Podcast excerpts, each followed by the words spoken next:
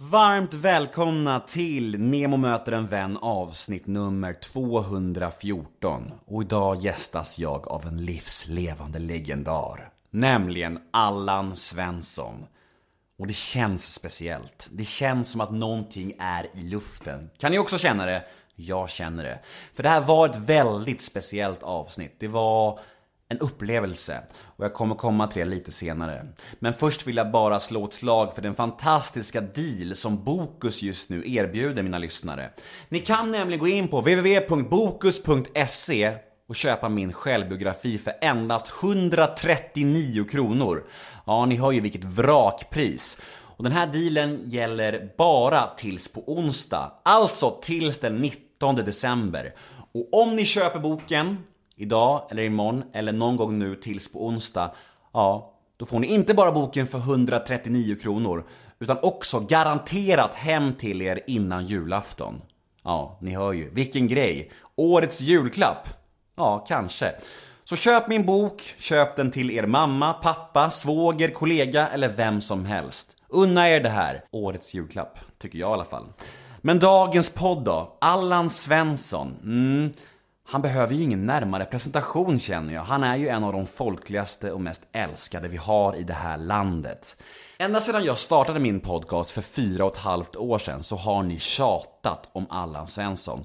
Jag tror, utan överdriva, att han är en av de mest önskade gästerna av alla i detta avlånga land. Och nu är det äntligen dags. Och det känns stort att han är med i min podcast. Det känns som en ära eftersom Allan gör nästan aldrig intervjuer. Han har aldrig gjort en enda podcast och inte en enda intervju på flera års tid. Han gör liksom inte sånt. Så det känns väldigt, väldigt mäktigt att han är med i min podcast. Och jag hoppas ni kommer tycka om det här verkligen. Ni får mer än gärna följa mig på Instagram, där heter jag nemohedén kort och gott. Om ni vill mig något så skicka mejlen till gmail.com Där kan ni fråga mig vad som helst gällande podden, mina föreläsningar, min bok, eller vad ni än har på hjärtat. Min hemsida är www.nemohedén.se och där finns all möjlig information om mig som ni kan tänkas behöva. Och podden presenteras precis som vanligt av Radioplay. Men nu ska jag sluta snacka. Nu är det dags. Nemo möter en vän avsnitt nummer 214. Allan Svensson. Trevlig lyssning. Nemo är en kändis, den största som vi har. Nu ska han snacka med en kändis och göra honom glad. Yeah! Det är Nemo är en kändis, kändis. den största som vi har. Nu ska han snacka med en kändis och göra honom glad. Yeah! Nemo möter en vän med Allan Svensson. Nu kör vi. Hej! Hej! Ta en stor klunk kaffe så drar vi igång det här. Lite kanelbulle också får det bli. Ja. Okej. Du vet att eh, varje gång som jag har haft poddgäster som har ätit intervjuerna så har det, ra- så har det rasat in arga mail. På riktigt. Men vad är den förbannad för då? Senast var det Peter Jöback för några veckor sedan. Han åt sushi i intervjun i början. Och jag fick så många arga mail kan jag säga. Vad var de upprörda För över? att, jag, för, att, för, att de, för att de tycker att det smaskas i micken. Jaha, eller nonchalant attityd kanske, att de käkar samtidigt. Ja. ja, det är inte sushi, det är kanelbullar. Jag ber om ursäkt om jag upprör folks känslor. Ja, Men det är någon som får käka kanelbulle i intervjuer, det är fan Allan Svensson. Så det är... Och nu har en pepparkaka också, bara så ni vet. Ah, ja, hur står det till med dig? Ja, det står bra till. Mm, förlåt, pepparkakan tar en viss plats. Det är en vacker dag. Det är egentligen för varmt för att vara normalt. Den globala uppvärmningen vet jag. Det där. Men det står bra till med mig och jag är hemma i Stockholm bara kort. Jag är ute på turné med Marknadsafton och Vilhelm Moberg. Och så förbereder jag mig för den där stora jätteproduktionen nästa år. Eh, Mr Morfar. Jag har en monolog på Intiman som sen ska ut på turné. Och det är egentligen det som upptar hela mitt min uppmärksamhet. Så jag sitter och pluggar text varenda dag. Och så däremellan så sticker jag med med turnén här med marknadsafton. Men nu håller jag på att komma i fatt här med texten. Så jag börjar känna att jag har någorlunda koll. Jag har haft mycket ångest för den där. Jag vill att det ska bli så bra som möjligt. För det är en väldigt, väldigt, väldigt rolig text. Och den vill jag framföra på det bästa sätt. Men jag ligger någorlunda i fas nu. Så att premiär nästa år januari. Allan. Det här, det här gör jag aldrig. Nu får ni en dramatik. Jag har alltid min telefon avstängd. Men just den detta, gud vad jag skäms. Det är värre än att äta sushi i direktsändning. Ja, nej men så är det. Så att eh, det känns ganska bra. Ja. Trevligt att vara här förut. Ja, jättetrevligt. Och jag undrar vad mina lyssnare ska tycka. Han har mobilen på, han sitter och äter i intervjun. Nu är du körd. Du är slut som Nemo. ja, men precis. Ehm, men det här med att plugga in text och, och sådär. eh, Är det någonting som blir lättare eller svårare med åren? Nå, jag är ju visserligen 67 bast, men jag har alltid haft lätt för text, så det är inte svårt. Men det här är extremt mycket. Jag ska stå och prata i en och en halv timme. kan du tänka själv hur mycket text det är. Det är 57 sidor. Inte tätt skrivna, det beror på vilken scen det är. Det står sena visningar insprängda också. Så att det, men jag ligger i fas där. Men det finns en sån där ångest för, jag vet Janne Malmsjö har alltid varit li- livrädd för det här med att komma av sig. Han kommer aldrig av sig. Men alltid rädd för att göra det. Jag har varit med och, när jag spelade Dödsdansen mot honom. Jag har spelat många gånger, men Dödsdansen var väl det som jag gjorde mest intryck när vi på Dramaten för flera år sedan. Och då fick han en sån där total blackout. Fick sufflering tre gånger. Och sen svimmade ramla ramlade ner på golvet. Och då trodde jag att han hade fått en hjärtinfarkt. Men jag fick tag i hans huvud precis innan han landade. Det var en hemsk upplevelse. Och ehm, det visade sig att han hade fått ett akut blodtrycksfall, vilket man kan få. Det fanns en läkare sedan lång, en norsk läkare. Som ställde blixtsnabba frågor vilka tabletter han tog och sådär. Och lättade upp på trycket runt halsen med hans krag och sånt. Men jag vet att det där med text, det är alltså ett problem naturligtvis när man blir äldre. Äldre än mig då. då. Eh, Men eh, för mig har aldrig text varit ett problem, någonsin. Men det är klart att det här är ju extremt. Men jag, inte, jag var orolig för det väldigt länge. Jag tänkte, hur fan ska jag få in allt det där i huvudet? Men eh, nu ligger jag i fas. Så att, jag har en plan. Jag har ett visst antal sidor varje dag. Och någon gång slarvar jag, men då kompenserar jag nästa dag. Så jag ligger där. Du, eh, jag började med den här podden för fyra och ett halvt år sedan. Och eh, ända sedan jag började med den här podden så eh, har du varit en av mina mest önskade gäster. Nej men det är ju fruktansvärt smickrande. Jag har ingen aning om detta. Jag skäms att jag inte visste om det. Nej men jag har ingen koll på detta. Alltså mitt, mitt ex, hon har koll på podden och hon sa då, Nemo, det ska du absolut ställa för. Vem är det? Så jag, jag ber om ursäkt. Det är okej. Ja, då så, så sa hon det att hon följer sånt. Jag har inte lyssnat, jag har inte varit ute på podd. Jag Nej. kan inte det överhuvudtaget. Jag är en sån här primitiv människa som ser på TV och bara saker. Så jag ska tacka ditt ex kan man säga för att du sitter här. Det kan du göra.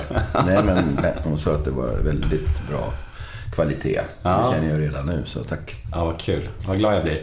Eh, men jag la ju upp ditt ansikte på min Instagram och, och berättade att du skulle vara gäst och, och det var liksom så här tusentals likes. Folk får helt till sig och, och då undrar jag, det här kanske är svårt för dig att svara på, men varför tror du att du är så populär? Ja, det är faktiskt svårt. Nej, men det är klart att jag är ingen idiot. Det är klart att Svensson Svensson har stor betydelse, för det var en sån folkkär. Eh, Susanne var... Alltså Susan Reid, jag, jag tog lite bullar. Jag hoppas inte ni blir upprörda i direktsändning. Jo, hon eh, var ju mer etablerad som komisk människa då när vi gjorde det här. Jag var etablerad som mer dramatisk. Men jag hade aldrig gjort något komiskt innan. Det var det första jag gjorde. Men sen så blev det ju så här att eh, det blev en sån enorm succé. Alla tittade på det. Och sen har jag undrat många genom åren varför de fortfarande kommer ihåg det. Även fast vi gjorde en comeback 0708. Men det är ju det att den går ju varje julafton också. Det ska man inte glömma. Jag tror att de älskar och tycker väldigt mycket om den karaktären. Sen har jag gjort så mycket annat och numera pratar man nästan mer om Fröken Frimans krig exempelvis. Lite Maria Wern också. Men jag tror att det, den komediserien ligger som grund. Det är jag nästan hundra på. Jag är hundra på det. För att de, man blir inte folkkär på att spela mördare. De kan i bästa fall bli beundrade för att man klarar av det. Jag spelade Kapten Klänning på Uppsala stadsteater. Det vill man inte folkkär på. Det kan jag. Nej, inte mycket. Vi kommer återkomma lite till Svensson Svensson senare under intervjun. Eh, Men jag får ändå en känsla av att du inte är så förtjust i intervjuer. Har jag rätt där? Ja, jag har delvis rätt. Jag tycker inte om att prata om mig själv. Nu gör jag det i viss mån, men det, du är ändå inriktat på mitt arbete och Det blir ju alltid lite personliga saker. Det blir ju absurt. Man kan ju inte sköta en intervju om inte man på något sätt är personlig. Men då som Stjärnorna på slottet och sådana saker. Det funkar inte för mig. Jag vill inte sitta direkt sen, eller inför miljonpublik och berätta om hur min mamma och pappa var mot mig när jag växte upp. Jag vill absolut inte göra det. Så det är ingen hem hos-reportage. På det sättet har du rätt. Man intervjuer som är kopplade till produktionen eller Ja, den här. Vi sitter och pratar om, kommer komma in på det säkert, visste morfar. Då kan jag vara öppen naturligtvis. Så, men jag har sett en väldig gräns där med det privata. Där har jag och Susanne mycket gemensamt. Hon är likadan. Mm. Så att, um, jag bestämmer själv vad jag vill prata om. Mm. Och det kommer jag bli varse om. Det kommer du bli varse om, jag lovar ni. Men eh, du har alltså med andra ord fått frågan om Stjärnorna på slottet? Mm, två gånger. Två gånger. Tredje, gången var det när de skulle lansera den här produktionen. Ja.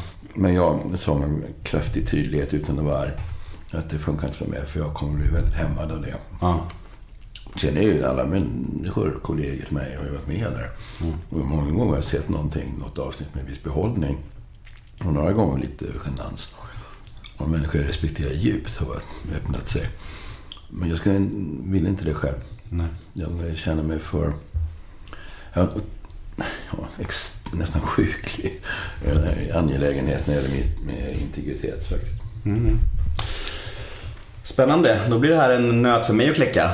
Ja, vi, ja, vi får se hur långt Vi får se. Eh, eh, vi är i alla fall väldigt glada att du är med här och både jag och mina lyssnare är ju väldigt eh, förtjusta i dig. Och, så det här kommer nog bli bra oavsett. Född 1951 va? Mm. Mm.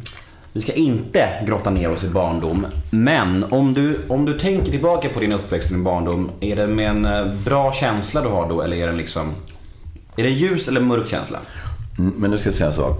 Det här är en ljus känsla att bara sitta här. Vi kan prata rätt öppet tycker jag faktiskt. Det är ja. bara ett, ett, program som är arrangerat bara för att grotta in sig hur jag är. Ja. Det gillar inte Och jag känner inte att det är så här när vi sitter och pratar. Ja, det uppstår som det uppstår. Mm. Då kan jag berätta saker. Men sen om det är väldigt personligt så säger jag ingenting. Jag är tyst. Jag kommer märka om du bara är tyst. Ja, nej, ja. Du, du, säger inte ens pass. Nej, jag. Jag, jag känner mig så jävla svår nu. Nej, jag så svår är jag inte.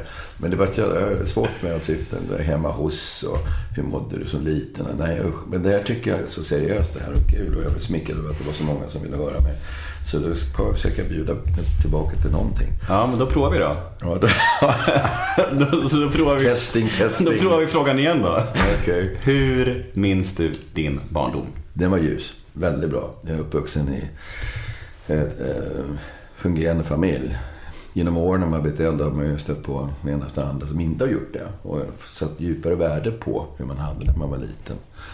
Så att eh, jag har en yngre, så, eller yngre, så, yngre bror. Det är sex år mellan oss. Och eh, vi växte upp i en vanlig familj. Mm. Morsan och farsan och jag och brorsan.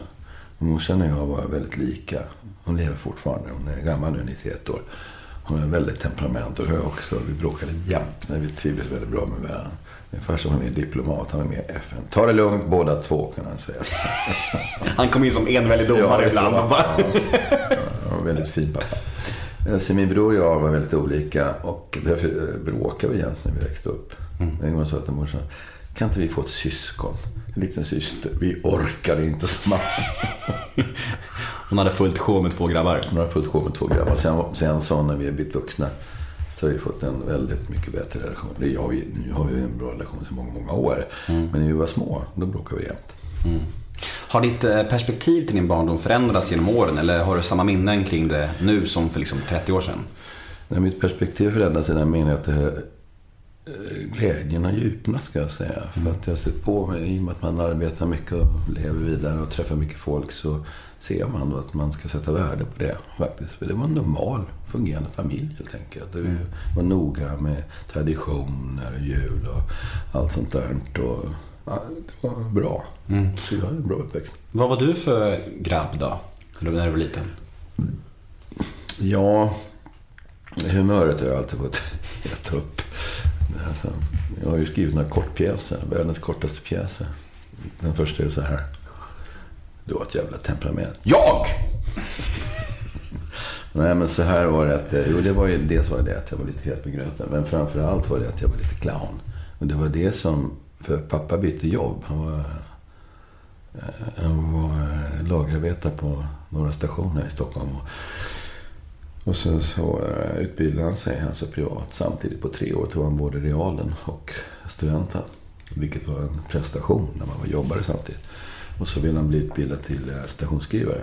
Och så ville, var det inte riktigt fint att en jobbare läste upp sig. Så de sa att vi har nya kräftor. Han är sju års arbete på SJ plus studentexamen stora A. Han blev så förbittrad så han sa upp sig samma dag. Och sökte in på lärarhögskolan och kom in där. Och blev lärare, folkskollärare. Och då flyttade vi till Jönköping. Så vi flyttade väldigt mycket runt. Och eh, för han fick nytt i Tidaholm fick han jobb, och så fick han jobb någon annanstans. Så jag var ganska van vid att vara ny i klassen. Och det är en väldigt bra grej att ta då i rollen som den snabbkäftade clownen. För då är man ohotad. För jag var inte stor i kraft, jag var ganska kortväxt och liten. Men jag var pratsam. Så jag blev aldrig mobbad.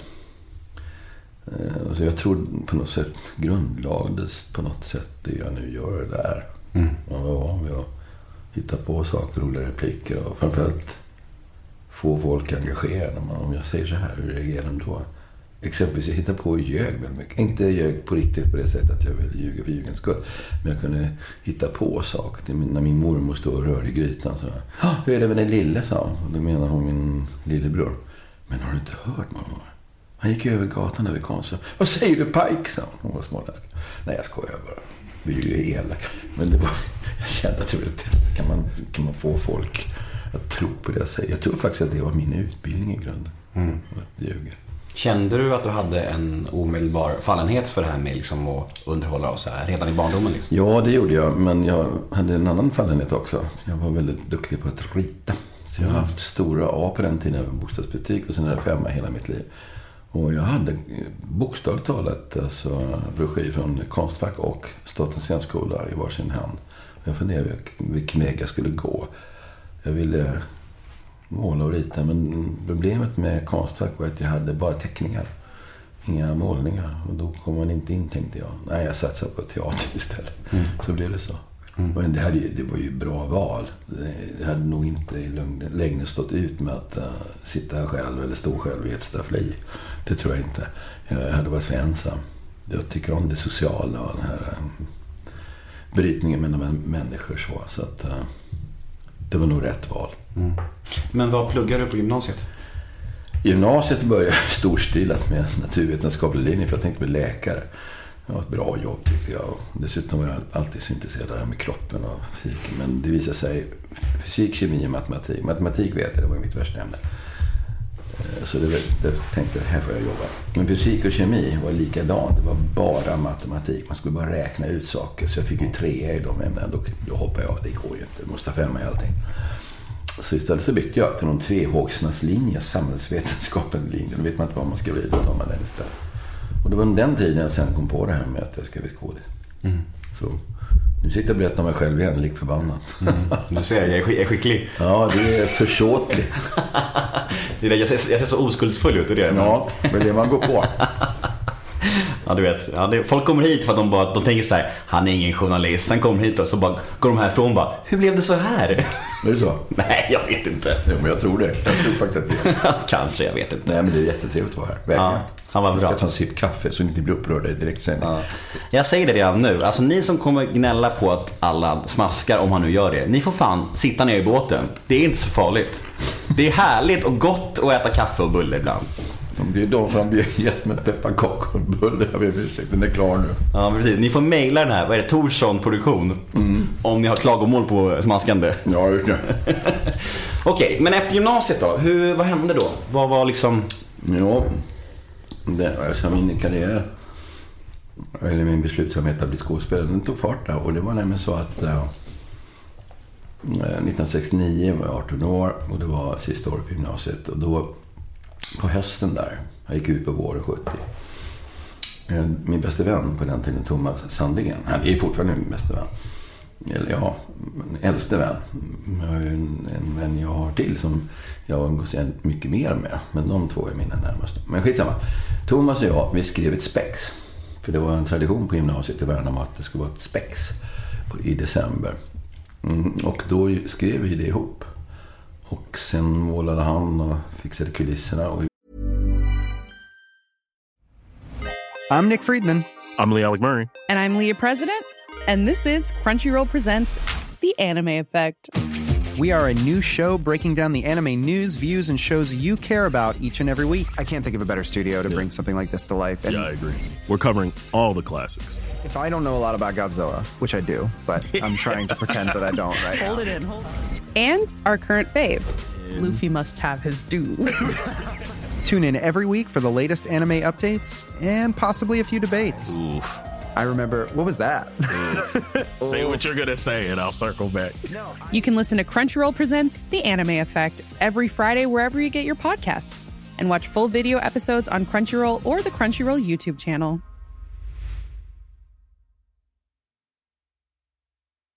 Hey, I'm Ryan Reynolds. Recently, I asked Mint Mobile's legal team if big wireless companies are allowed to raise prices due to inflation. They said yes. And then when I asked if raising prices technically violates those onerous two year contracts, they said, What the f are you talking about, you insane Hollywood ass?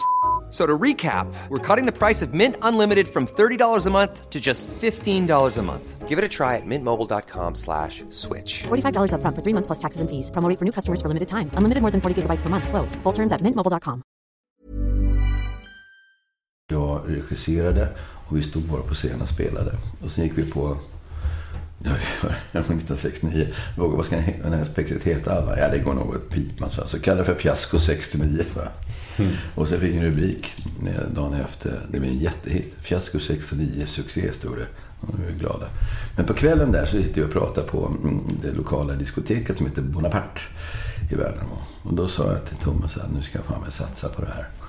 Jag ska bli skådis. Och han hade bestämt sig för att bli konstnär. Och sen är det faktiskt så att några år senare så kom han in på Konstfack och jag kom in på scenskolan samma vår. Mm han är gudfar till min son och jag är gudfar till hans son. Det är ganska otroligt egentligen. Fint. Ja, det är det faktiskt. Jag träffade honom bara för ett par veckor sedan nere i Småland. Vi satt och snackade mycket. Men så, så var det, det var den kvällen faktiskt. Så, så det låter som en konstruktion ungefär som att man... Ett manus som är för tydligt. Men det var så. Och sen så bara ångade det på. Och om man ska prata om milstolpar i livet och så här vändpunkter. Det, Den var den. Absolut. Då, då, jag bestämde mig verkligen där. Sa, nu måste jag satsa på det för jag passar ju på det. Skit i att måla och rita, det får du göra. Så, så. det var skönt, då kunde du liksom leva ut din konstdröm i honom. på något sätt. Ja, på ett sätt om jag säger det. Jag fortsatte att göra en del, porträtt. Jag gjorde mycket porträttteckningar och fick betalt för det där. Men sen har det somnat in. Men jag ska återuppta det för jag saknar det ibland. Det med händerna, skapa en bilder. Det var väldigt eh, häftigt. Jag tittar på gamla porträtt jag gjorde. Så jag ska nog börja med det. Hur många år var det härifrån sen till Hedebyborna? Hedebyborna, det gjorde vi 77. Och det var samma år jag gick ut scenskolan. Så det gjorde jag på sommaren. Och eh, jag kom in eh, jag kom in 73, då blir det fyra år om man räknar in till. Att det var, det är ju, på den tiden var det i alla fall tre år. Men att jag var fyra år på scenskolan berodde, helt enkelt på att jag skadade min hand rätt allvarligt i en eh, olycka. Ett fönsterglas. Oj. Så jag var inne på operation två gånger och kunde inte gå på någon rörelseteknik, någonting. Och man så lite närvarande. Jag scenframställning, det vill säga när man undervisar skådespelare, elever i att göra karaktärer. Det kunde jag vara med på. Men all fysisk träning var ju helt omöjlig. Och då ska man naturligtvis bli avskild från skolan. Men i och med att det var en olyckshändelse så var de snälla mot mig. Så jag fick gå om. Och det var inte kul alls att börja en ny klass. Och det var en helt annan typ av atmosfär i den klassen. Men det gjorde att jag gick fyra år, så jag var väldigt glad att komma därifrån. Och det var 1977. Och då hade jag redan fått jobb där som, eh, i Hedebyborna som Erik. Och så spelade vi in den under sommaren och på hösten så var jag i Åbo, Svenska Teater i Finland. Det var ingen lek kan jag säga. Jag älskar ju hockey. Jag jag hade så dåligt betalt. Det var ett rum, kök, på bakgården på teatern. Så var det hockey-VM 78 på år. Och då gick jag till en lokal pub där. Och där, och där var det då en färg-tv. Det var ju nytt med färg-tv på den tiden, inte klokt. Och, och då såg vi Sverige-Finland. Och jag sitter med 300 finnar där. Och så gör en finne någon ful grej mot en Tre Kronors spelare. Och jag gick som jag alltid är. Vad är det fråga? Och jag, och jag sjönk ner direkt. Jag kände, jag får 300 man mot mig. Det gick inte. Och när Sverige gjorde mål fick jag klappa sig. Väldigt diskret så att det hördes. Nej, men det var en fin tid i Åbo. Det var urusla eh, materiella förhållanden, men det var en bra tid. Sen kom jag tillbaka hem till Stockholm och eh, fortsatte med Hedebyborna 78. Sen på hösten 78 så fick jag jobb på Stockholms stadsteater. Och det var jag många, många år. För Hedebyborna måste ju också varit någon slags, eh, även om även om det inte var huvudroll, så är det någon slags genombrott. För det var ju, du spelade ju med väldigt, väldigt tunga skådisar där. Mm. Alltså Gösta Pruselius, Jan Malmsjö, Ingvar Hirdwall. Vilka fler? Många legender. Uh, Tor Isedal. Mm, bara nu ställer frågan, jag kommer inte ihåg någon. jo, men Tor, Gösta Pruselius var inte med där. Var det inte? Nej. Börje Ahlstedt- var med. Ja, det var första säsongen var med. va? Sen så... Men du måste ha lärt dig mycket, tänker Nej, men det, var, det här har jag sagt i flera intervjuer faktiskt. Det är av, när jag pratar om mitt jobb, då kan jag ju prata som bekant. Men eh, det var en väldigt bra skola. Jag fick ju spela mot alla. Uh, ja, Tor Isedal, Jan Malmsjö, uh, Emmy Storm, mm, Ingvar Kjellson. Alla. Så att eh, man fick en väldigt bra utbildning måste jag säga. Jag var helt ny ung. Men eh, man fick mäta sig med de här personerna som kunde, kunde så mycket. Och, eh, nej, det var fantastiskt. Det var ju en bonus att jag fick det så tidigt i min karriär.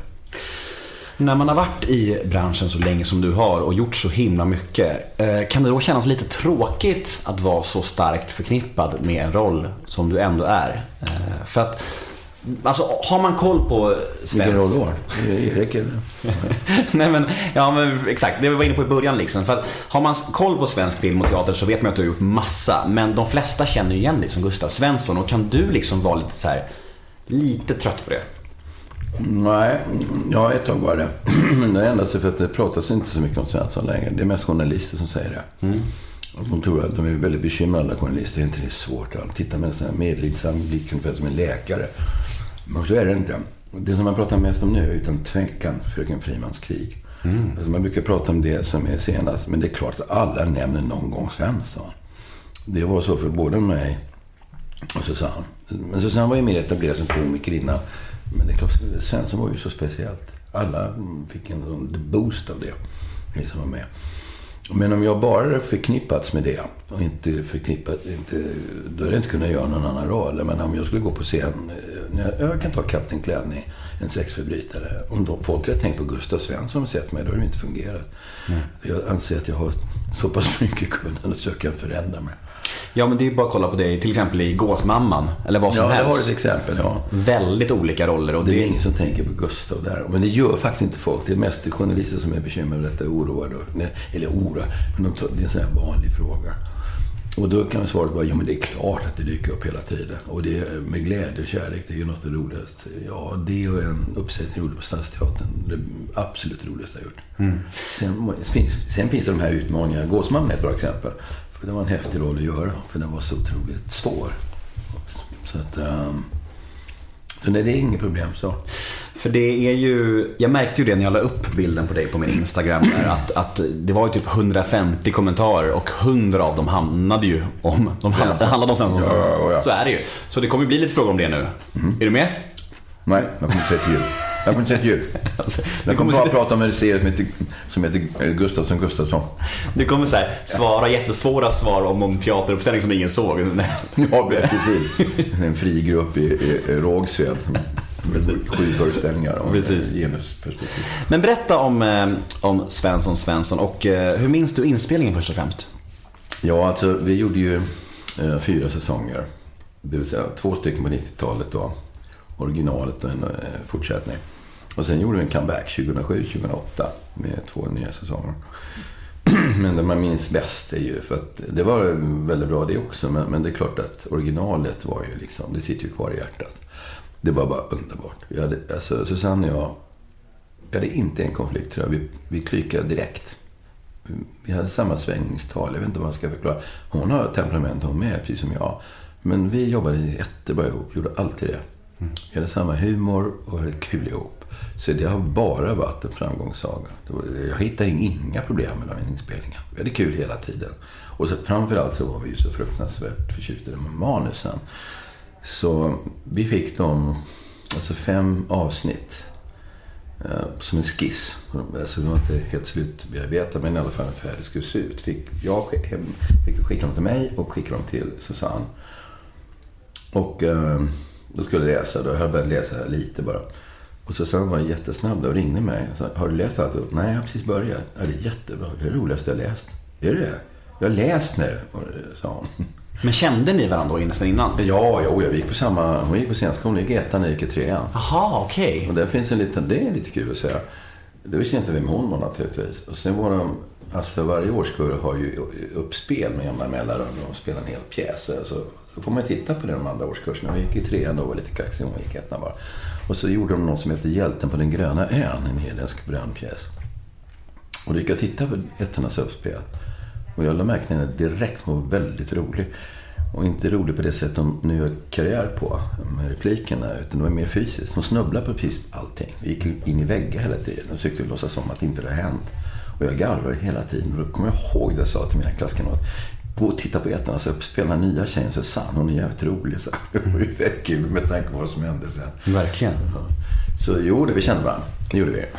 Eh, Och eh, hade gjort några scener i Hasseldeckaren i ett avsnitt. Då spelade vi mot varandra. Så att hon var inte för mig någon anonym person. Var det lika bra kemi med barnen i serien? Ja. Mm, Nu tog jag pepparkakor. Ni var inte ingen tittarstorm här. nu. Lyssnarstorm blir det. Ja. Jo, mm, mm. ja, vi var ju en helhet vi fyra. Ja, och det är klart att, det tror jag svenska folket också känner, det är klart att lille Max ligger närmast hjärtat. För att en sån liten pojke säger så vuxna saker, det var ju det som var poängen. Och det var problemet när vi gjorde comeback 0708 för författarna. För då var han ju vuxen.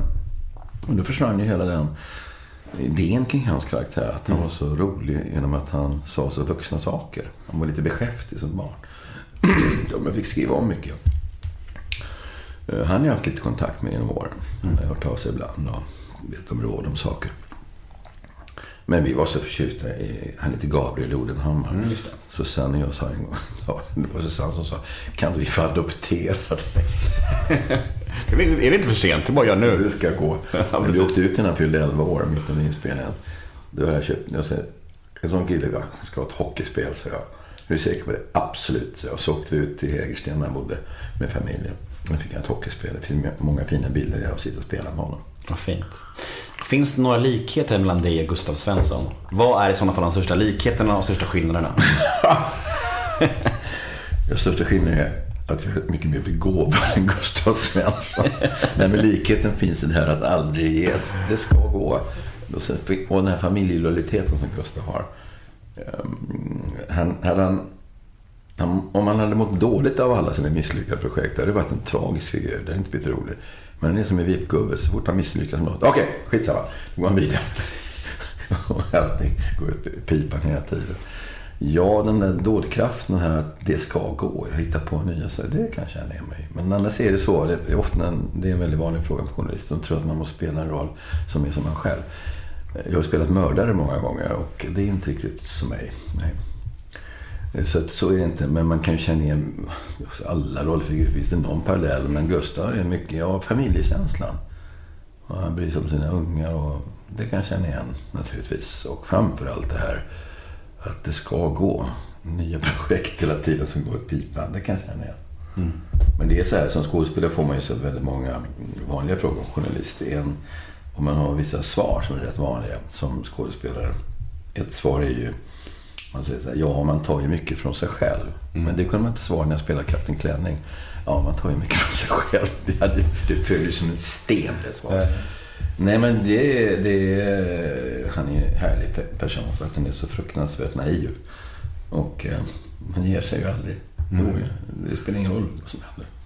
Det är lösa. Har du några favoritscener från Svensson Svensson som du minns mest? Som liksom, jag vet inte, vilken var roligast tycker du att spela in? Har du någon på rak arm? Ja. Generellt sett så var de här sovrumsscenerna väldigt roliga att göra. De tyckte jag bäst om. Det var så många, vi hade så kul när vi gjorde detta. Så det är svårt att ta ut. Men, men det, de tyckte både jag och Susanne väldigt mycket om det. För att då var vi helt själva. I och med att vi hade en levande publik hela tiden. Eh, så, eh, så var det. Men just de scenerna i sovrummet var vi tvungna att förbanda innan. Med tanke på att det var en viss omställning. Kameran skulle flyttas och en helt ny miljö. Och eh, vi skulle byta om och sen ljussätta nytt. Så, så att de gjordes innan. Så vi var helt ensamma där. Problemet med det var att vi hade inga publikreaktioner. Så vi, vi fick liksom gissa, här kommer nog ett skratt. Så jag sa en replik som jag tyckte var kul. Och så väntade några sekunder så att publiken skulle skratta. Det tänkta skrattet. Och vi blev ganska bra på det till slut. Det visste ungefär. Och när sen då föreställningen skulle spelas in, då kom den här sovrumsscenen och då fick publiken för en gång titta på monitorer i taket. De fick se och så skrattade de och så spelades det skrattet in och då, då tittade de och så tajmade vi in när vi trodde att de skulle garva. Men det som var fint med de scenerna var att vi fick, ja, vi fick vässa tajmingen något enormt. Mm. Det var ett bra exempel där. Eh, vi släcker, vi har legat och ska somna. Och så vänder sig eh, Lena om och säger Godnatt Gustav.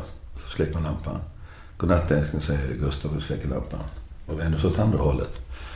Och då är det så att då skulle jag som Gustav sträcka mig mjukt och långsamt och tyst, ljudlöst och ta, ta tag i en leverpastejmacka som låg under sängen. Och så skulle hon hindra mig precis när handen var ovanför och säga Nej Gustav! Och grejen var varje gång vi gjorde det, vi gjorde upp två tagningar för riktigt bra. Så tajmade hon exakt. Det var en centimeter från. Nej Gustav, vi var så inkörda på vår egen timing så hon visste precis min timing var. Hon hörde inte alls vad jag gjorde, men hon förstod att nu är han med mackan. Nej Gustav.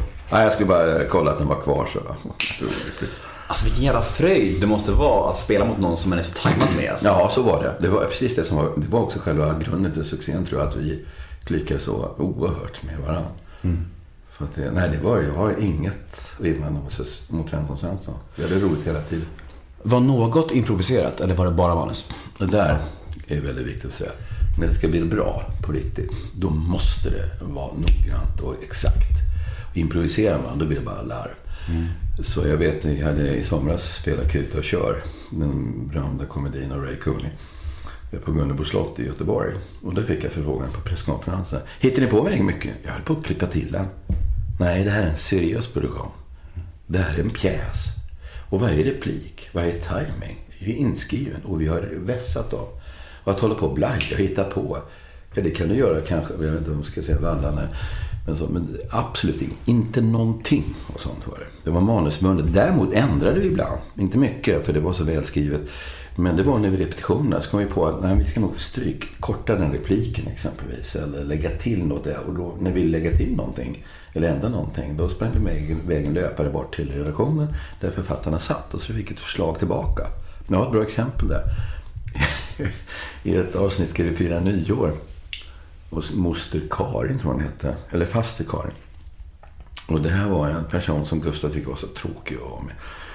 Eh, hon, hon är ju både dö, hon är nästan döv och blind, sa hon, säger Gustav. Och då säger eh, Max, ja förra året kallade de mig för Rasmus. Ja, småkul. Och då tycker jag, kan man inte vässa den repliken lite mer? Och sprang hon iväg och så kom tillbaka. Eh. Då säger Gustav, ja hon är ju både blind och döv. Ja, säger Max. Förra året kallade, de mig för herr Lagervall, säger han. Och det är naturligtvis mycket roligare. Ja, det är det faktiskt. Ja, så, där, så där var det. Vi hade en dialog när vi tänkte. Men sen när vi hade den texten så var det där vi körde naturligtvis. Inte ett improviserat framför kameran. Det låter som att du ändå har någon slags, alltså det finns ju regissörer som jobbar med improvisationer. Jag tror Colin Nutley har väldigt mycket sånt i sina... Han gör bara det. Han gör bara det. Det låter som att det inte skulle flyga för dig. Om de överenskommelsen är sådana att man skulle göra det, då skulle jag kunna göra det. Men det är väldigt svårt att lyckas med det så att det blir bra. Och då får man, i Nattlis fall så är det, jag ju film. Och då kan jag ju ta om 600 omgångar. På en scen så har du bara en chans. Det är sexigare att spela teater. För det är det direkt. Måste ta publiken. Och då, om man då bara ska chansa på allmänna improvisationer. För mig är det bara slarv. Jag tycker det är töntigt faktiskt.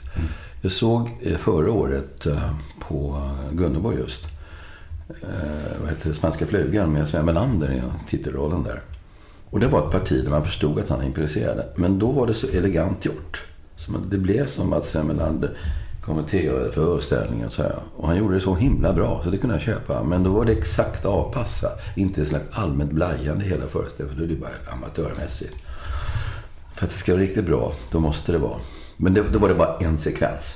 Då han fick lite frispel. Hade tillåtelse att göra det. Och det gjorde han så bra. Så att det köpte man faktiskt. Jag var lite överraskad själv att jag köpte det. Jag tror jag sa det, jag var på väg att skälla ut det, men eh, det var, okej. Och en av anledningarna till att Svensson blev så stort var ju för att, eller för att det är så populärt fortfarande, är för att det går ju varje jul, som sagt. Ja, det är o ja. Det är därför den sitter kvar i folkets medvetande. Och hur är det för dig om du av en slump hamnar framför julavsnittet på julafton? Stänger du av då eller kan du sätta dig och fnissa lite? Jag hamnar aldrig av en slump. Jag tittar varje år. Är det sant? Ja, det tillhör jultraditionen. Det gör vi alltid. Sitter med morsan, jag och brorsan. Det gör vi alltid. Vad glad jag blir när jag hör det. Jo, nej, men det har blivit så. Det, det, ja, Karl-Bertil Jonsson, Kalle Anka och Svensson. Det är de tre. Så jävla bra. Jag tror många blir glada av att höra det tror jag. Ja, jag kan glädja mig åt att titta på julaftonsavsnittet. Jag kollar på mig själv. Men så, det känns inte att titta på mig själv. Det känns mer som att det är en jultradition. Och när, när, då när pappa levde, då var det en fröjd att titta ihop. Och sen har det hängt kvar nu när Botox Cosmetic, out of botulinum toxin A, FDA approved for over 20 years. So, talk to your specialist to see if Botox Cosmetic is right for you. For full prescribing information, including boxed warning, visit BotoxCosmetic.com or call 877-351-0300. Remember to ask for Botox Cosmetic by name.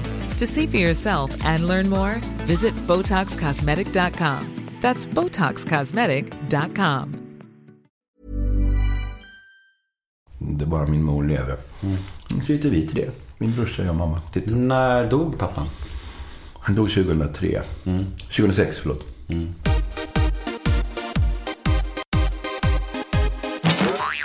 Men ja, vi är alldeles strax klara om Svensson. Men eh, den serien blev ju så extremt, extremt stor när den kom. Och när man pratar med dig nu och tidigare i intervjun så märker man att du har en lite kluven relation till offentligheten ändå. Lite både och där.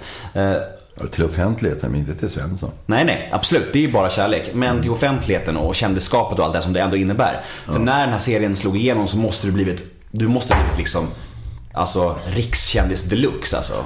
Och hur var det för dig att bli så himla... Det var, alltså, jag var lite påläst, höll jag på att säga. För att Hedebyborna fick jag mycket där, men det går inte att jämföra med Svensson. För att det var så för alla oss som var inblandade där.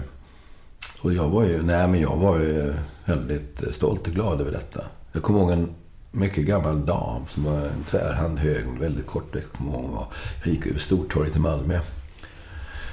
I samband med att det sändes då. Och så ryckte hon mig i armen och tittade upp på mig för hon var så kortväxt. Så jag måste tacka för den här Svensson Svensson. Det är det roligaste jag sett i hela mitt liv. Och då kan man ju inte bli arg. Så. Nej, men jag vill inte prata om det. Nej. Nej, det var så mycket så... Alltså det var så mycket kärlek kring det. Tittarsiffrorna var ju fullkomligt magiska. Vi hade avsnitt 11 i originalsäsongen. Det var 12 avsnitt eh, per säsong. Så hade vi 3,4 miljoner människor. Om man räknar ut att det var 72 procent av alla människor eh, ja, som ägde en TV. Så hade jag ett produktionsmöte med Jo- Johan Ulveson många, många år sedan. Vi skulle göra en serie som sen blev av naturligtvis. Sex avsnitt, som heter Män emellan. Och där satt min producenten och käkade. Och då sa jag det, för det tyckte jag det var riktigt bra eh, komediserie han gjorde. Eh, Vad heter han nu? Nej men herregud, nu är jag åldern. Han som är... Eh, eh, han vill låtsas att han är fortfarande aktiv affärsman. Det var han, Lennart Jäkel. Ja, Carro Segemyhr. Carro Segemyhr, ja. Alltså, den var ju väldigt rolig. Så. Ni hade väldigt bra tittarsiffror, sa jag. Det var inte försåtligt med det, jag bara sa det. Ja, ja, 1,8 var jag uppe i. Oj då, hörde ni procent, sa. Och då sa jag 3,4. Och då sa Johan, nej men det är ju perverst. Ja, men det är ju det. Nej, men det var, eh, det var exempellöst. Det var, det var, eh, man har aldrig varit med om liknande på SVT. Varje, gång, varje måndag när man kom dit och ska börja jobba en ny vecka så stod det en skylt ovanför eh, studion där. Sista tittarsiffrorna och hur många procent av svenska folk som hade sett det. Och, så. och det ökade varenda gång. Men eh, Svensson är det bara kärlek till. Men jag tänker offentligheten överlag då? Det här med att du är en känd människa. Vad har du för relation till offentligheten? Ja, eh, nej, men jag klarar det ganska bra. Jag, jag är inte fixar är någon ska vara fram och snacka skit sådär. Det står på, jag var inne någon gång på det här skvallersajten Flashback. Och det var någon stycken, han är otrevlig. Och så var det någon som försvarade mig och sa, han kanske vill vara i fred. Det är precis så. Jag är jätteokej med selfies och kan få en autograf. Inga problem. För det, alltså 99,9 fall av 100 så är det bara trevligt. Men om det kommer någon som ska bara tjata för den är packad, hjärnan har kopplats ur, va? då säger jag att jag har en trestegsraket. Nej, nu får du gå. Ja, ja, bara be om ursäkt. Det ska de alltid göra. Man ska alltid be om ursäkt av en anledning. Ja, men inte en gång till. Kommer man en gång till? Nej, men nu säger jag det. Nu har jag sagt att jag vill vara i fred. Ja, be om ursäkt. Så vacklar med mig. Händer det en tredje gång så får du flytta på dig. Och så har jag gjort konsekvent. Du har sagt till bartendern, jag klarar inte det. Och då har de varit schyssta. Men det här är alltså undantag. Jag har inte haft problem med det. Det är snarare, jag ska handskas med journalister som är problem. För det, de ser nästan alltid samma frågor. Och ehm, vill alltid fiska fram något privat. Det gör ju du med elegans just nu. Men det har jag varit inställd på.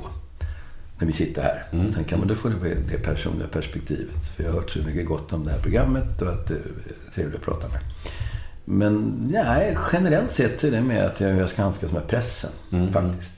Och eh, sen är det så att man bestämmer ju själv. Jag behöver inte ställa upp allting, det gör jag inte heller. I början fick jag erbjudanden, eh, efter Svensson naturligtvis, eh, det ena lekprogrammet efter andra. Jag fick bara säga nej, nej, nej. Däremot frågetävlingar ställer jag upp. Jeopardy och På spåret. Jag har varit med i två säsonger, Jeopardy en säsong. Så det, det tycker jag var kul. Men jag vet, nej, jag gillar inte lekprogram. Men jag kan titta på dem, men jag vet inte om mig själv. Jag känner mig fånig. Så det är mer det. Kommer vi någonsin att få se en reunion? Igen. Ni gjorde ju en reunion 2007 där. Ja, Svensson. 2007-2008 och det gjorde vi också sen 2009 en spin-off, man säger. Alltså var bara jag och Susanne. Vi gjorde en sommarteater och det var en av de bästa grejerna vi gjorde faktiskt. Det var det bara, just det där, när vi bara hon och jag. Det- Det blev väldigt lyckat. Jag gjorde en film på den. Jag är sådär nöjd med den filmen. Jag tyckte den var lite segt tempo, säger jag detta. Är en väldigt bra regissör. Men eh, jag tyckte att filmen som helhet, var den vassare än den förra långfilmen vi gjorde. Det tycker jag nog. Men vi, ja, vi har pratat om det där. Vi kom fram till bägge två. Vi kan ju aldrig säga nej. Vi kommer sitta på hemmet i rullstol och ha dialog. Nej, men det är så här, förstår du, Nema. För både mig och Susanne så är det här sånt vackert minne. Vi hade såna roliga år. Så att eh, man ska aldrig säga aldrig. Men just nu finns det absolut inga planer på det. Jag tror inte att det blir. Men eh, fan vet om de frågar oss. Kan ni tänka Ja, hemmet, rullstol. Ja, ja, för fasen. Fråga Susanne också. Jag kommer göra en sån här fundraiser, för, en insamling för att få, för, för att få igång det här. Eh, du, eh, vi ska köra lite snabbfrågor nu. Eh, Det är bara, det är egentligen vanliga frågor, men, men, och du får ju svara längre också. Men det är, syftet är snabbfrågor i alla fall. Favoritfilm? Oh, det är så svårt om man ska ta ett exempel. Men säg några stycken då. Vilken kom topp? Jo, en som jag tycker har en egen klass. För det är så en annorlunda film. Måndag hela veckan. Med Bill Murray. När han, när får tiden går tillbaka. Varje, varje dag så blir det samma dag, måndag. Till slut lär han sig vad som hände. Den tycker jag är helt genial. Om inte den fick Oscar för bästa manus, det är ju kriminellt. Den och sen för de här stora amerikanska filmerna. Deer Hunting sånt där som sitter kvar. Taxi Driver. Och sen så tycker jag Glädjekällan som Richard Hobert gjorde. Som var en svensk film som jag tycker är strålande. Och... ehm, Ja, Fanny Alexander är ett mästerverk naturligtvis. Det går inte att komma ifrån. Men det är klart, den där måndag eller veckan den lite bra. För det var så totalt annorlunda berättelse. Den kvar. Och det var ju helt nytt liksom. Och det känns som att det kommit tusentals likadana nu, efter. Va? Flera? Tisdag hela veckan? Nej men folk alltså, de, de som är inspirerade av just den, det, det temat. Att återupprepas här. Men den var ju först med det. Favoritmat? Janssons frestelse. Favoritartist slash band? Slash? Band. Alltså du får säga band också, en grupp. Ja, det är klart. Menar, jag är ju född 51. Beatles är ju nummer ett naturligtvis. Det var ju min uppväxt. Vad slösar du pengar på? Du vet inte fast jag vågar säga. Jo! Taxi och krogen. det är jättebra svar, tack för det. Ehm, när gråter du? Eh, ja, vi kan inte ge ett generellt svar på. Jo, exakt. Då gråter Nej, men när grät du sist då? När grät du det vill jag inte prata om, för det var en stor sorg. Okej, en jag förstår. nära anhörig som jag inte vill prata om. Mm. Men jag, kan, jag fick den frågan i P4 Extra. Och då kom det spontant upp ett svar. Och det var faktiskt sant då. När Stina Nilsson spurtade in OS-guldet till Mm. sprint. För då fick jag tårar i ögonen. Jag var så rörd av den här fantastiska idrottskvinnan. Mm. Som dessutom är en stilig och vacker kvinna och är så oerhört intelligent i sin planläggning. Och är fantastisk. Då fick en tår i ögat. Mm. Men det senaste gången grät, det var en begravning och det vill jag inte prata om. Nej. När kokar du över av ilska? Ja, det gör jag rätt många gånger. jag ska plocka. Men vad gör dig argast i, av allt? Jag blir arg på rätt mycket. Alltså. Jag kan tänka mig det. Ja, alltså sån här inkompetens jag har svårt för. Eh, Jag blev väldigt arg häromdagen på en taxichaufför som sa något väldigt konstigt. Jag vevar ner rutan i baksätet när jag kom från Malmö. Ja, det går inte. Det funkar inte. Nej, men aktivera bara fönsterisen. Nej, det är, det är förbjudet. Vad fan sa du? Det är. Är det förbjudet? Är det lag på att man inte får vrida ner en fönsterhiss? Nej, det får inte göra det. Nej, men det tramsar inte. Jag tror han skojade, va? Nej, det får inte göra det.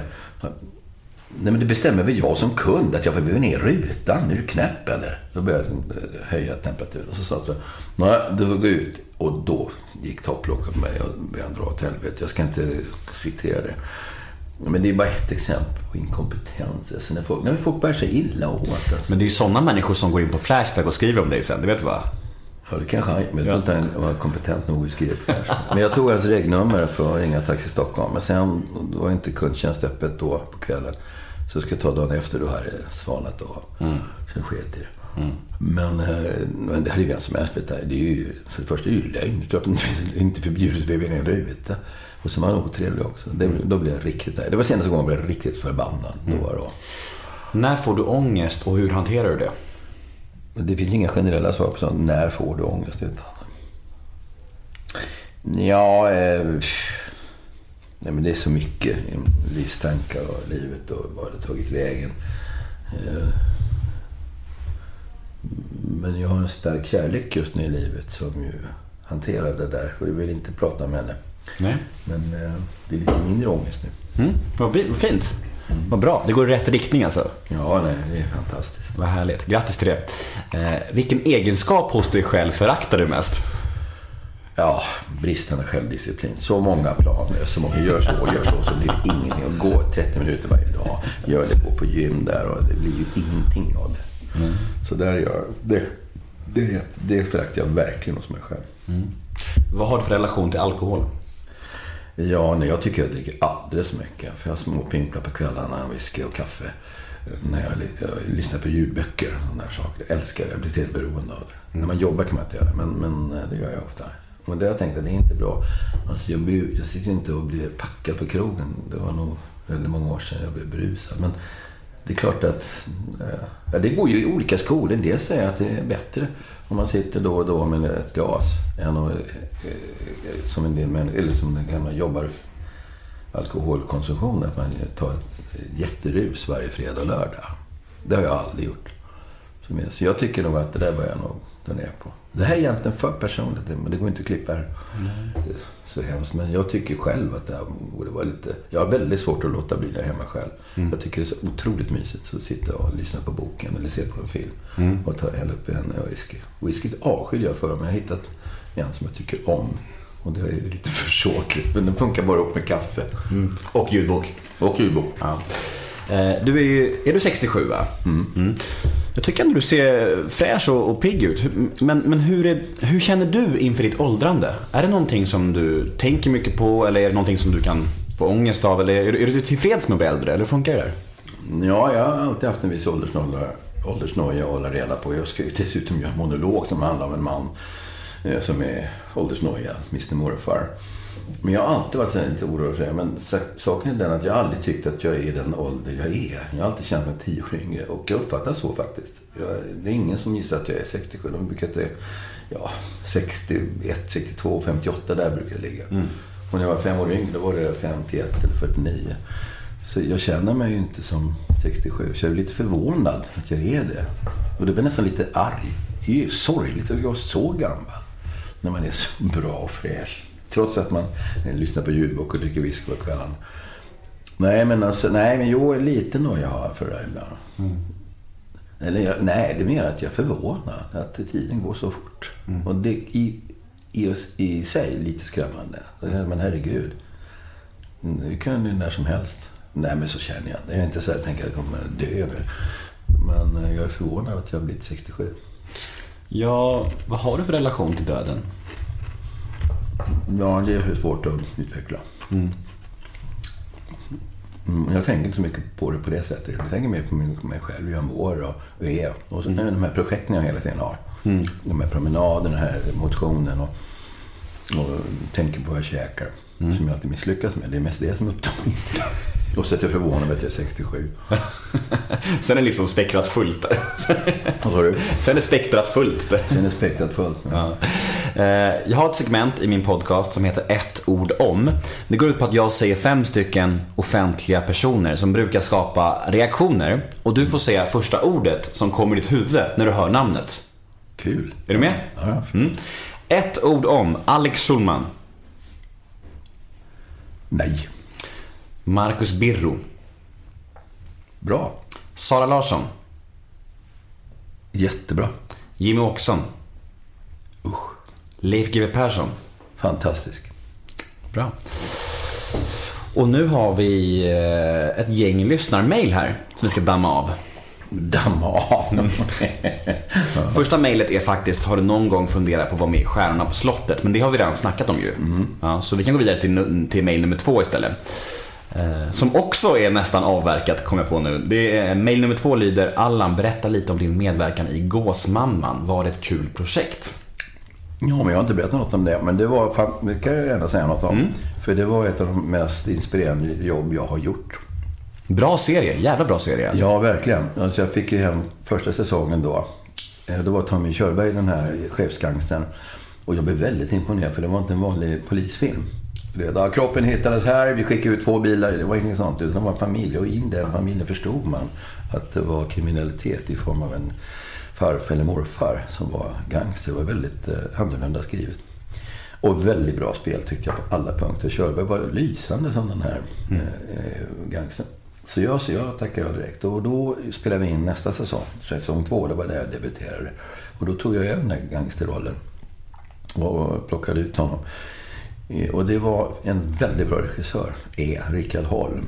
Och han, eh, han kunde hitta på nya grejer. En dag sa han att jag skulle ut och jag hade en scen med Grynet Molvig. Och som jag då naturligtvis svek. Svek ju alla hela tiden. Men så sa Rickard dagen innan att jag har en idé imorgon när vi ska filma. Man skulle få se hans inre raseri fullständigt explodera. Han håller ju han håller tillbaka hela tiden. Man anar ju vad han har i, bakom pannbenet. Det är det som... Om skådespeleri är bra så kan man känna det fast du inte behöver visa allting. Men du ska se honom sen när han verkligen tappar kontrollen. Jaha, vad då? Jag tänkte du ska få i raseri stycka ett vildsvin, han.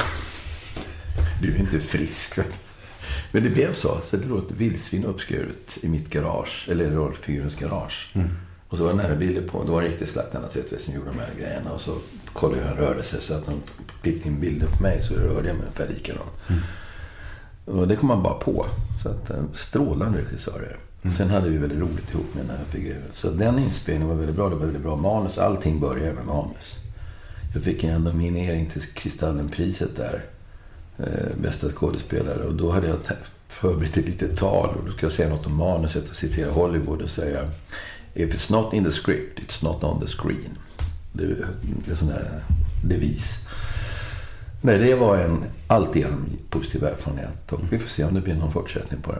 Ja, men det, jag tror det är officiellt att det blir en säsong fyra. Jag tror det. Va? Eller, jag tror det. Du bara... Det borde jag veta. Det är ju förfärligt. Dåligt påläst. Nej, jag tror det. Jag är god vän med Anastasius Solis och jag tror att han sa det. Eller så sa han det till mig privat kanske. Jag kanske var full när han sa det. I sådana fall får vi, klippa här. Vi får se. Jag, jag, vi, vi får ta det efter sen. Nästa lyssnarmail. Eh, berätta om din relation med Susanne Reuter. Oj, det är toppen, det har jag ju sagt. Mm. Har ni kontakt idag?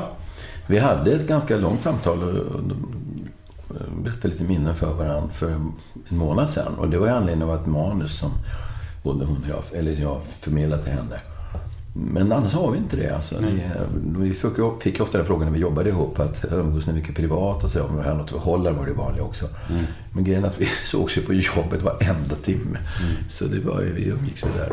Nej, vi har väldigt kontakt men det beror inte alls på några misshälligheter. Utan det är helt enkelt att ja, livet går vidare och man gör andra saker. Men för en månad sedan så hade vi ett långt samtal angående det här projektet. Mail nummer fyra. Hej Allan! Vad tyckte du om säsong 3 och 4 av Svensson Svensson? Tyckte du de höll måttet? Jag tycker själv de är ganska underskattade, men de nämns nästan aldrig när man pratar om serien. Bara säsong 1 och 2 som alla tjatar om. Mm, det håller jag helt med om. Jag tycker de fick för lite uppmärksamhet. Alltså svagheten med säsong 3 och 4 det var att Max var vuxen. Så då försvann den eh, ingrediensen som var så väsentlig. Den lille beskäftige pojken. Så att de hade väldigt svårt att författaren att skriva repliker. Han, var ju, han, han är ju begåvad överhuvudtaget som skådespelare. Så att han sa allting naturligt. Men just den här roliga grejen att en åttaåring säger saker som en vuxen säger. Det var ju, det var ju borta. Det är det enda. Men i övrigt var de manusen strålande. Det var flera avsnitt där som var bättre faktiskt. Så att, eh, jag tycker den är lite underskattad. Jag håller helt med den insändaren där. Och att det, jag underskattar, jag vet, det har väl inte uttalats något negativt om det. Det har det aldrig gjort som Svensson. Men det är klart, man pratar om originalsäsongerna. Den ligger ju kvar som en fast... Nej, det har viss betydelse att Max inte var Max längre, utan han var en vuxen Max. Och det var ju svårt att ersätta naturligtvis. De, de skrev in en ny eh, liten roll där. Embla. En dotter. En, son, en, do, en dotterson som jag hade. Eh, son, dotter naturligtvis. Och hon Botox Cosmetic, out of botulinum toxin A, FDA approved for over 20 years. So, talk to your specialist to see if Botox Cosmetic is right for you. For full prescribing information, including boxed warning, visit BotoxCosmetic.com or call 877-351-0300. Remember to ask for Botox Cosmetic by name. To see for yourself and learn more, visit BotoxCosmetic.com. That's BotoxCosmetic.com. blev då... eh, Skulle ta Max roll lite grann för att lösa det här problemet. Hon var väldigt begåvad och väldigt rolig. Men det är klart, det var skillnad. Men i övrigt var de avsnitten en, nästan ännu mer drivna, flera av dem. Så att jag tycker de skulle ha mer uppmärksamhet. Det kan jag hålla med om. Nästa mail. Hej Allan! Berätta om blåsningen. Ja, det är nog det roligaste jag varit med om. Inklusive Svensson. För det var en sån resa i huvudet. Jag, tänkte, jag var helt övertygad om att min bästa kompis, han har blivit rubbad. Det, det går inte, jag måste lösa, han måste in på sjukhus. Och sen när Lennart Swahn kommer. Det är välkommen till blåsningen alla Svensson. Så kände jag, åh vilken lättnad. Vilken lättnad. Men för de som inte har sett det, kan du berätta lite bakgrund? Bakgrunden var den att eh, de, upplägget var att vi skulle till Göteborg och träffa en regissör som hade en väldigt bra långfilmsidé. Vi skulle ha ett möte där. Och grejen var att då, just i den tiden så pendlade jag till Hallstahammar och spelade in den här långsåpan Vänner och fiender. Så jag var väldigt upptagen. Det var bara på helgen man kunde få loss mig. Och då måste man ha en anledning att få ner mig till Göteborg där de alltid blåsningarna gjordes. Och då hittade de på den här tunga grejen. Att, vi, att träffa en regissör för en biofilm. Och det var skulle jag och Claes, Claes Ljungmark var min mullvad. Han och jag skulle spela mot varandra. Det var en väldigt bra långfilmsidé. Långfilmsidé där att vi skulle spela ett schackparti. Och så var han nästla sig in i familjen. Det var en himla rolig idé. Så berättade Claes den här idén. Ja, det är ju fantastiskt. Regissören vill träffa. Ja, då kan vi göra. Men ja, jag jag är klar i Hallstahammar på eftermiddagen. Där vi kan... Nej, jag måste vara i Göteborg. Göteborg? Vad fan ska jag i Göteborg? Jo, han bor Han vill absolut det. Så, ja, okej då. Så åkte vi dit ner. Och eh, så gick vi, så stannade vi. Claes hämtade mig på Centralen i Göteborg. Och så åkte vi till Haga i Göteborg, stadsdelen där. Och så, där bodde han då, den där regissören. Så gick vi ut och så gick jag upp. Ringde på hans dörr. Då var inte en hemma. Jag tyckte det var ju riggat allt. Det var fullt med kameror överallt som var dåliga. Jag hade ingen aning om det. De hade spärrat av det här kvarteret. Och det var statister som gick omkring med barnvagnar och cyklade förbi. Och, det där. och så, ja. Eh, Då lyfte Claes sin mobil. Så, ja, han, han vill träffa oss på den och den restaurangen. Ja, vi får åka dit. Och, så. och när vi kom ut, då stod en polis och hade lappat bilen. Och det, sen började problemen. Vi började, jag, Claes grälade med honom. Jag försökte dämpa Claes. Men skit i det, vi måste bara vidare. Och sen började jag också gräla med honom. Så började han, han tog tag i Claes och började slåss. Och så, men lugna ner båda två. Jag fick vara diplomat där. Och sen började det spåra ur mer och mer och mer. Och så slutade med att Claes hoppar in i en byggtruck som håller en container ovanför en polisbil och släpper den. Det gör polisbilen så den krossas. Så den blir bara en halv meter hög och jag står bara mitt emot, tio meter ifrån. Då står den här polisen och håller i mig. Jag tänkte, jag visste vad som skulle hända. Och tänker, jag försökte få Claes. Men eh, Claes, skit i detta. Skit i detta nu. Den, ska, den här ska inte hänga här. Det är hängande last. Det är farligt, så han. Ja, du berättar ju hela blåsningen. Bättre ni ser den, ni som lyssnar på det här. Men i vilket fall som helst så var det en otroligt lyckad blåsning. Och så kommer Lennart Svanen när bilen, polisbilen är krossad och jag tror att Claes har blivit rubbad. Och säger välkommen till blåsningen. Och då frågar hon. Jo, men det är kul att säga. De sa så här, man får skriva på ett intyg att man är med på att den visas. Mm. Då sa de det att ni måste känna varandra väldigt väl. Jaha, hur då? Varenda grej vi kom med, sa, sa Claes, det funkar inte. Det går ni inte på. Och när vi frågade hur reagerade på det, då sa han exakt hur du reagerade. Och det, allt detta stämde. Mhm. Ja, vi umgås länge. Shit. Ja, du ser. Ja. Eh, nästa mejl. Ja, det var långt svar, jag ber om ursäkt. det är ingen fara. Det är väldigt kul med blåsningen. Eh, den med dig och den med Anders Limpar är ju de två roligaste tycker jag. Ja, kom du ihåg den med Limpar? Ja, om jag gör. Om jag. Man ser ett drag hos Limpar. Att man känner, nej, är jag för dum nu? Men de var ju, det var ju så genomfört. Ja, det var fantastiskt. Så jävla bra. Jaktviggen som ja. eskorterade med hunden som har blivit dubbelt så gammal. Ja. Allt det. det var ju så otroligt bra. Fan, vad rädd man måste bli. Alltså, jag hade ja. blivit, alltså, man måste tro att man håller på att bli galen alltså. Mm. Ja, nästa. Ehm, hej Allan. Berätta om din upplevelse av metoo och tystnadtagning. Och har branschen förändrats efter det? Ja, det kan vi inte se effekten av redan nu om branschen har förändrats. Men det har gjort väldigt avtryck naturligtvis. Jag blev väldigt chockad av detta med metoo. För det var personer jag inte trodde pysslade med sånt här. Jag var lite naiv där. Jag vet då förr på Stadsteatern var det en skådespelare som höll på på det här sättet. Vi tog ett snack med chefen så han fick eh, hot om avsked och så skärpte han sig. Men det var det enda jag kände till. Och nu när det har exploderat, då har det ju satts i system av vissa personer. Jag, jag måste säga att jag blev helt... Jag känner mig lite dum också. Jag begrep bättre. Men, men jag trodde verkligen inte att det var så illa. Mm. Så det är väldigt, väldigt bra att detta sker. Sen får ju, vi hade arbetsgrupper så här.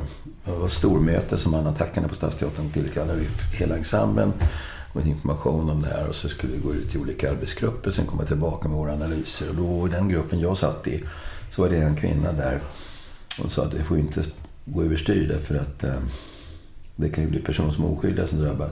Och det minns jag att jag sa, ja det får vi ta i sådana fall. Casualties, för det här är så pass viktigt. Sen kan de tycka att det har blivit lite eh, väl mycket. Alltså att man misstänker alla för allting hela tiden. Det är, det är, det är bara töntigt. Men rörelsen i sig otroligt angelägen och märkligt att det har fått hålla på. Så jag tror att det här ger avtryck i branschen. Men det, effekten får vi se. Mm. Det, ser, det sker ju inte på en dag naturligtvis. Mm. Men nu, det är ju svårare för de här personerna att hålla på på det här sättet. Därför att nu är ljuset på dem. Mm. Så det är en väldigt, väldigt angelägen och bra grej som har hänt tycker jag. Mm. Nästa mail. Hej Allan. Hur är det att spela Hartman i Maria Wern? Du skrattar för att du är en ung man. Du säger Hartman. Den är Hartman. Hartman. Ja, ja, okej. Förlåt. Jag har faktiskt inte sett Maria Wern. Det är det. Och, en kompetent väg. Det, det kanske är väldigt ja. roligt att göra. Jo, det, det, är nog, jo, det är nog bra. Jag ska svara på det. Hur det är att spela honom. Det är inte någon utmaning på det sättet. Inte som Östling, Gåsmamman.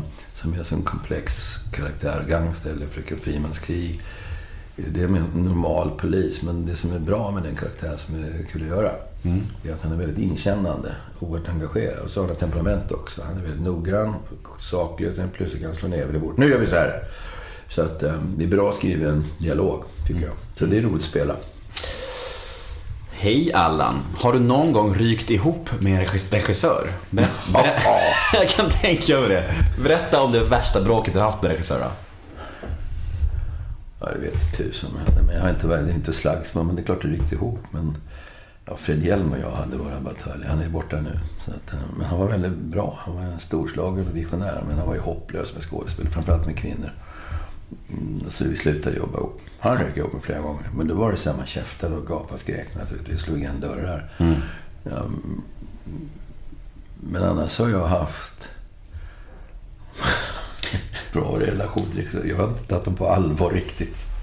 För när jag började min eh, karriär så jobbade man många så dåliga regissörer. Det var flera som var bärsen som inte hade koll på skådespelarteknik överhuvudtaget. Så jag vande mig vid att jobba själv mycket under dem. Och sen när det kom en riktig höjdare, då blev jag helt överraskad.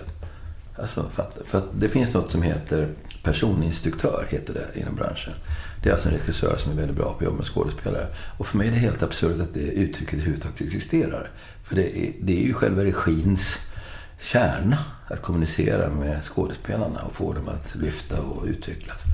Det är ju ingen som skulle säga skridskohockeyspelare. Som en exklusiv kompetens. Man kan åka skridskor bra också. Så det, det är för regibranschen har ju varit ett bekymmer länge. Därför att det är så många som inte räcker till. Men eh, så finns det ju de här riktigt strålande. Lars Molin är några saker fortfarande. Han var ju underbar att jobba med. Fantastiskt bra regissör. För han hade ett sätt att regissera som var egentligen att han bara småpratade och räkte hela tiden. Han fick folk att slappna av och sen bara lossnade de. Vi jobbade flera gånger. Så att, eh, och så jobbade med John Caird från England. Strålande också. Hej Allan, du har ju dubbat en hel del tecknade filmer. Monsters Inc, Superhjältarna och massa annat. Är det kul? Är det svårt? Är det bra betalt? Ja, sista frågan kan jag svara på. Nej, det är det inte. Inte bra betalt? Nej, det är inte så bra. Det finns alltså en standardformulär. Eh, Man får då en summa för varje timme. Och det är inte så eh, stora pengar alls. Men sen har jag fått reda på att man kan ju faktiskt göra stora förhandla. Det har jag aldrig gjort. Men det kan jag, tänker jag göra nästa gång. Så jag sa det på Sound Studio senast i Monsters. Eller vad heter det? Superhjältarna 2. Nästa gång blir det förhandling. Därför att det kan man faktiskt göra. De bara, nej, Allan har förstått att man kan förhandla. Nej, men jag har gjort så mycket Disney. Jag, jag har till och med varit och hälsat på dem. eh, 2014 i november, jag och min bästa vän Janne. Vi var där och hälsade på. Vi- Vi undervisade i Disney Studios där av en kille som heter Dempsey. Jag tänkte på bokstavn Jack Dempsey.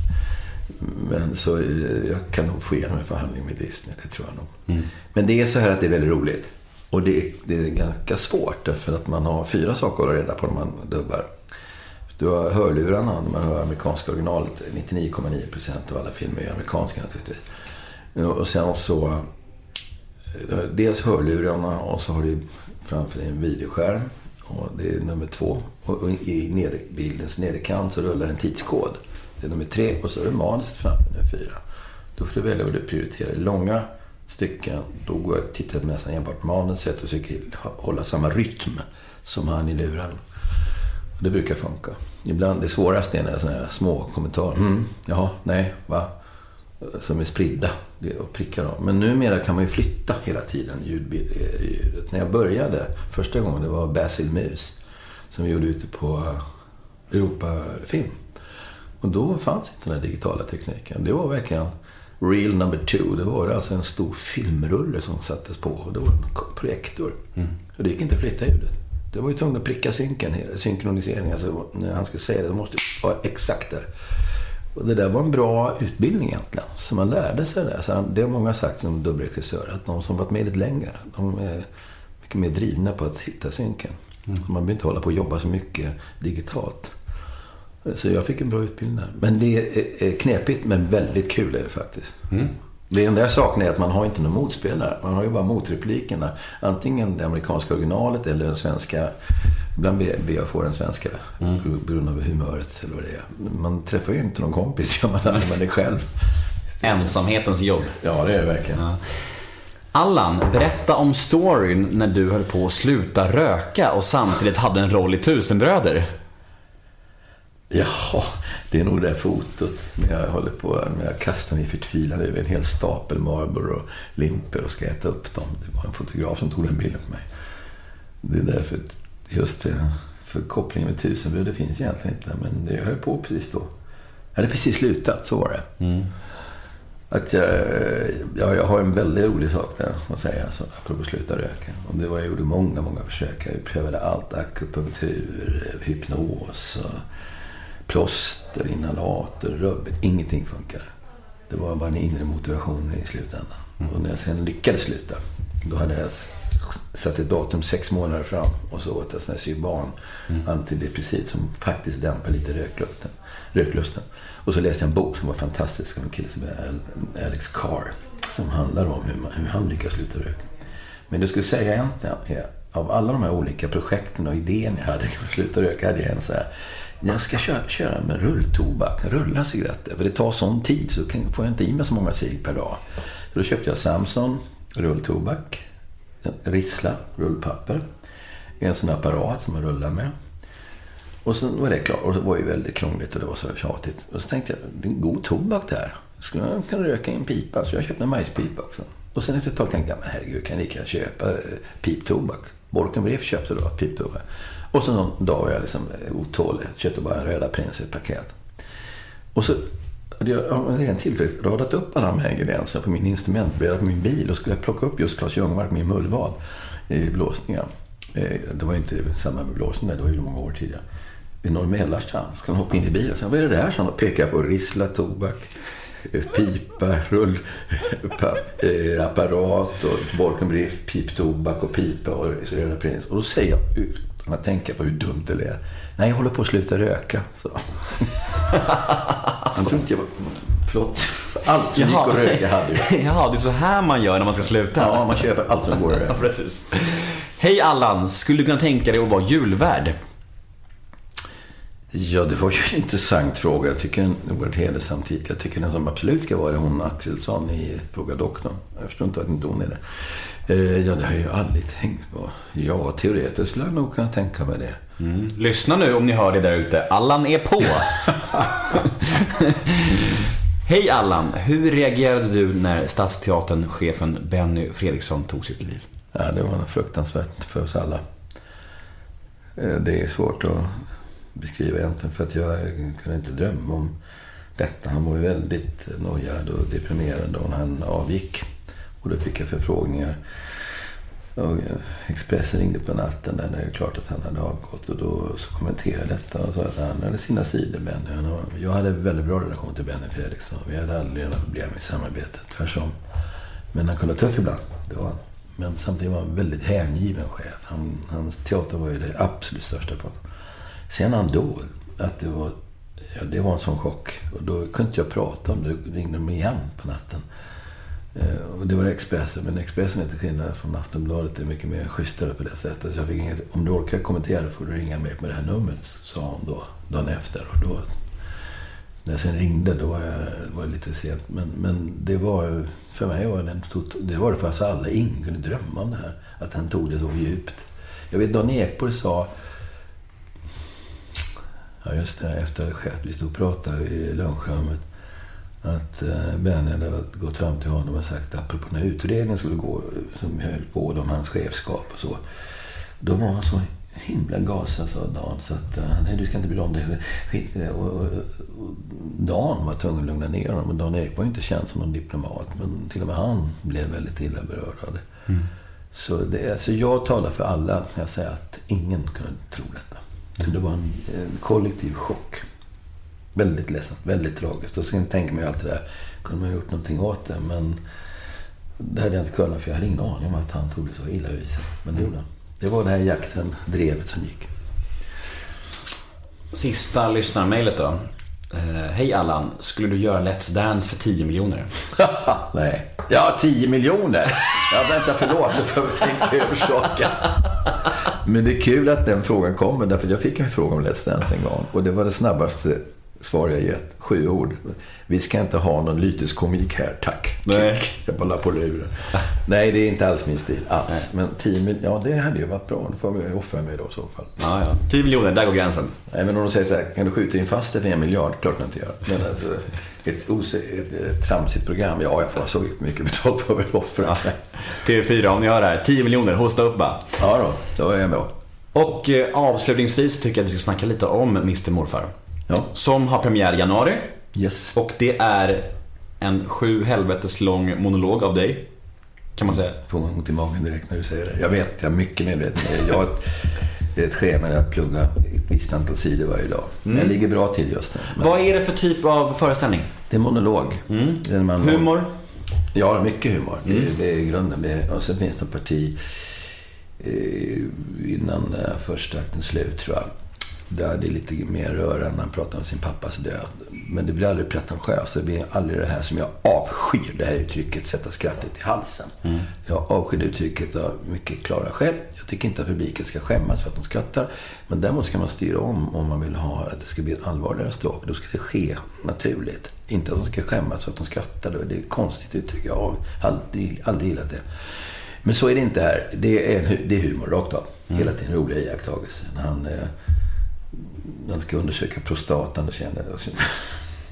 Han ligger på sidan där och kommenterar vad som händer i publiken. De är inne och undersöker honom med kamerateam. Och eh, sen är det väldigt träffsäkra, roliga iakttagelser. Ja, nej, men det är humor hela tiden. Men det finns en liten parti där också. Där det är lite mer han talar om relation till han pappan dog och han med honom. Men, så fort, men det är humor 90 procent. Och den har premiär i januari och går, eh, ja, januari, februari på Intiman va? På Intiman, 10 föreställningar. Sen ska han ut på turné. Mm. Och biljetter finns, ja man kan väl säkert googla det, Mr Morfar antar jag? Eller? Ja, det är ju bara att gå ut i stan så ser du affischer överallt. Ja. I början när jag inte hade kommit så långt med textarbetet så fick jag bara ont i magen när jag såg affischerna. Och, och på Intiman så gör de en ljusreklam bilder på mig där. Jag tänkte, nej, nej, ta inte i för mycket. Jag kommer inte klara det här ändå. Fast nu ligger jag bättre i fas. Så vi ska nog få ihop det. Spännande. Vi ser väldigt mycket fram emot att se Mr Morfar på Intiman. Du, eh, vi är klara. Ja, det var en odelat trevlig upplevelse detta. Känns det bra? Ja, det gör det. Ja, vad fint. Jag är, super, Mycket. jag är supernöjd också. Eh, Jag var lite, lite pirrig inför det här. Lite nervös var jag. Varför? Nej, men jag, jag visste inte riktigt... ehm, Du tänkte på att jag inte gillar att intervjua och sådana grejer. Exakt. Ja. Jag tänkte kanske, tänk om han är vresig och så här. Men jag tycker att du var superhärlig. Spelar, går du ut nu? Ja, det är klart. Men vi, vi, har, vi, vi, vi är kvar i etern. Vi är kvar i etern? Ja. Okej. Ska, vi, ska vi säga hej då så vi kan snacka lite privat också? Ja, det får vi göra. Hej då, alla i etern som lyssnar. Tack så mycket för att ni lyssnade och nu ska jag och Allan snacka hemlisar och då får inte ni vara med. Nej. Hej då! Hej.